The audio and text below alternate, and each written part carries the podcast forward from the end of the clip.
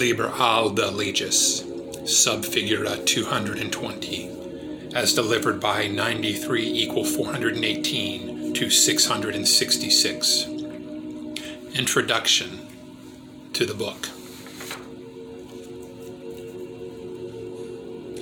This book was dictated in Cairo between noon and 1 p.m. on three consecutive days, April 8th, 9th, and 10th in the year 1904. The author calls himself Aiwass and claimed to be the minister of Hoor-paar-kraat, that is, a messenger from the forces ruling this earth at present, as will be explained later on. How could he prove that he was in fact a being of a kind superior to any of the human race, and so entitled to speak with authority?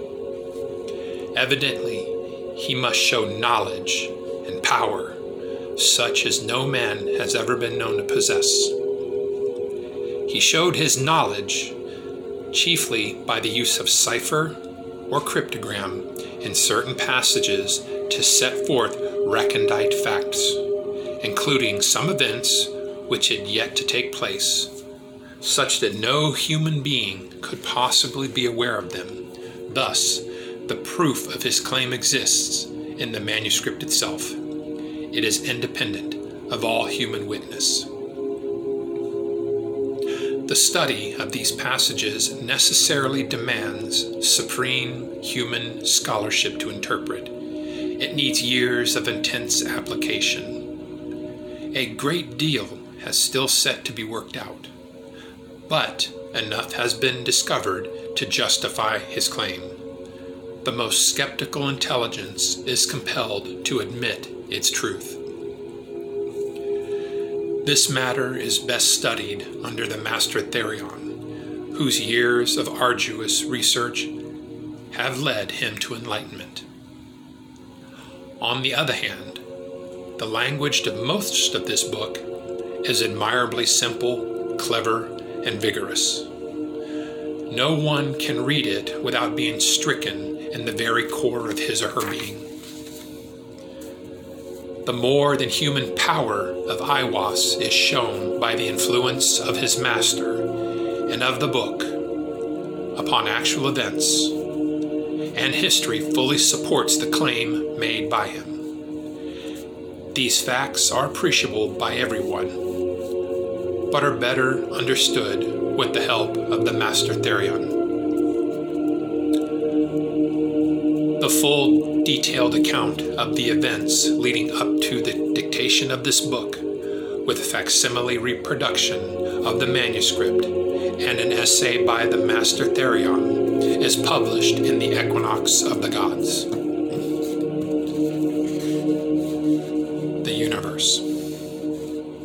This book explains the universe, the elements of Nuit, space that is, the total of possibilities of every kind, and Hadit, any point which has experience of these possibilities. This idea is for literary convenience, symbolized by the Egyptian goddess Nuit, a woman bending over like the arch of the night sky. Hadit is symbolized as a winged globe at the heart of Nuit. Every event is a uniting of some one monad with one of the experiences possible to it. Every man and every woman is a star, that is, an aggregate of such experiences, constantly changing with each fresh event, which affects him or her either consciously or subconsciously. Each one of us thus has a universe of his or her own but it is the same universe for each as soon as it includes all possible experience. This implies the extension of consciousness to include all other consciousness. In our present stage, the object that you see is never the same as the one that I see. We infer that it is the same because your experiences tallies with mine on so many points that the actual differences of our observation are negligible. For instance, if a friend is walking between us, you only see their left side, I see their right. But we agree that it is the same person, although we may differ not only as to what we may see of their body, but as to what we know of their qualities. This conviction of identity grows stronger as we see them more often and get to know them better. Yet, all the time, neither of us can know anything of them at all beyond the total impression made on our respective minds.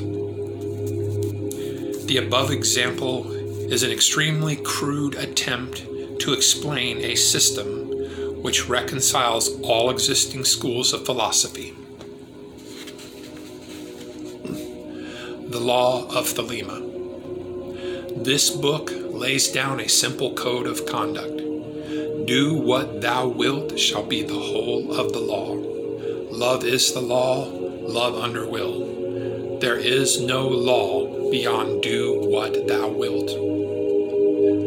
This means that each of us stars is to move on our own true orbit, as marked out by the nature of our position the law of our growth, the impulse of our past experiences. All events are equally lawful and every one necessary in the long run. For all of us in theory, but in practice, only one act is lawful for each one of us at any given moment. Therefore, duty consists in determining to experience the right event from one moment of consciousness to another. Each action or motion is an act of love, the uniting with one or another part of Nuit. Each such act must be under will, chosen so as to fulfill and not to thwart the true nature of the being concerned.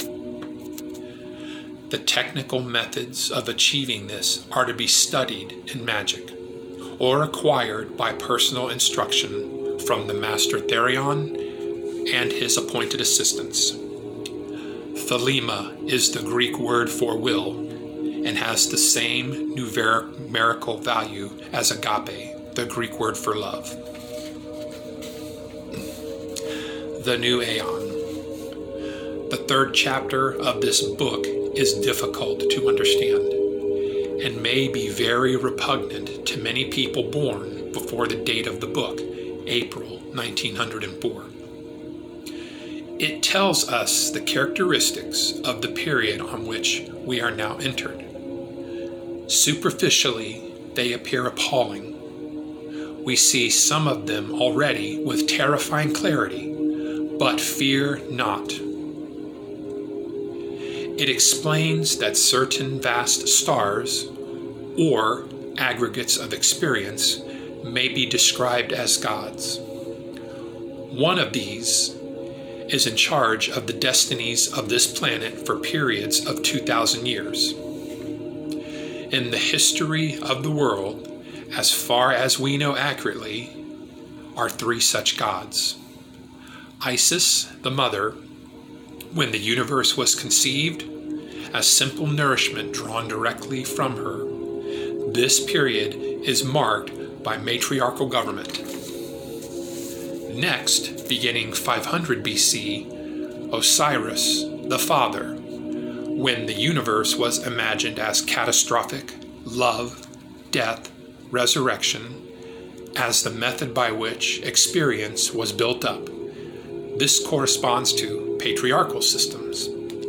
Now, Horus, the child, in which we come to perceive events as continual growth, partaking in its elements, of both these methods and not to be overcome by circumstance.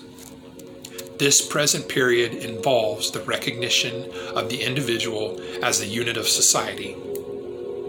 We realize ourselves as explained in the first paragraphs of this essay. Every event, including death, is only one more accretion to our experience. freely willed by ourselves from the beginning and therefore also predestined.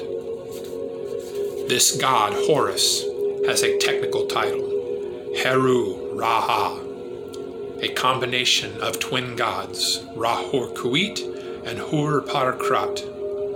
The meaning of this doctrine must be studied in magic.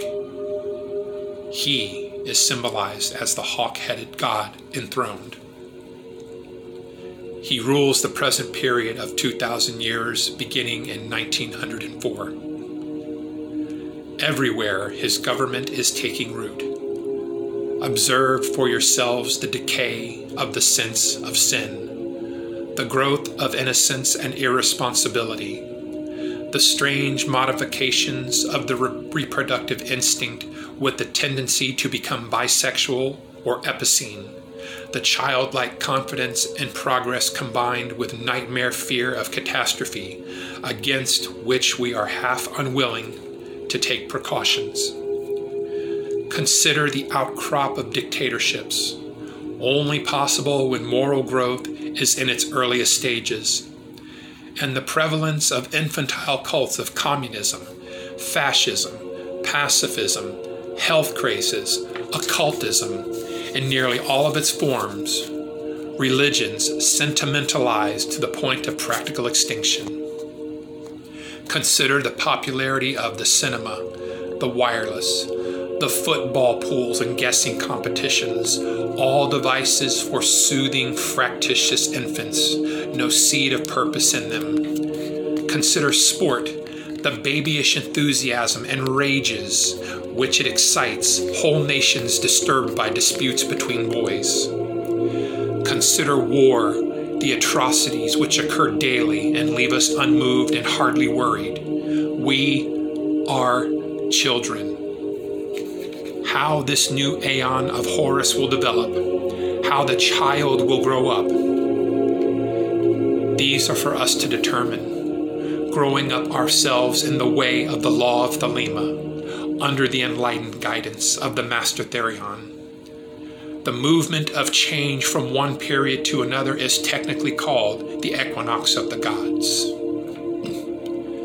The next step democracy daughters ferocious fascism, cackling communism, equally frauds cavort crazily all over the globe. They are hemming us in. They are abortive births of the child, the new aeon of Horus. Liberty stirs once more in the womb of time. Evolution makes its changes by anti socialistic ways the abnormal man who foresees the trend of the times and adapts circumstance intelligently is laughed at, persecuted, often destroyed by the herd. But he and his heirs, when the crisis comes, are survivors. Above us today hangs a danger never yet paralleled in history. We suppress the individual in more and more ways. We think in terms of the herd, War no longer kills soldiers, it kills all indiscriminately. Every new measure of the most democratic and automatic governments is communistic in essence. It is always restriction. We are treated as imbecile children. DORA, the Shops Act, the motoring laws, Sunday suffocation, the censorship, they won't trust us to cross the roads at will. Fascism is like communism and dishonest in the bargain. The dictators suppress all art, literature, theater, music, news, that that does not meet their requirements. Yet the world only moves by the light of genius. The herd will be destroyed in mass. The establishment of the law of Thelema is the only way to preserve individual liberty and to assure the future of the race in the words of the famous paradox by Comte de Fénix, the absolute rule of the state shall be a function of the absolute liberty of each individual will. All men and women are invited to cooperate with the Master Therion in this, the great work. Om.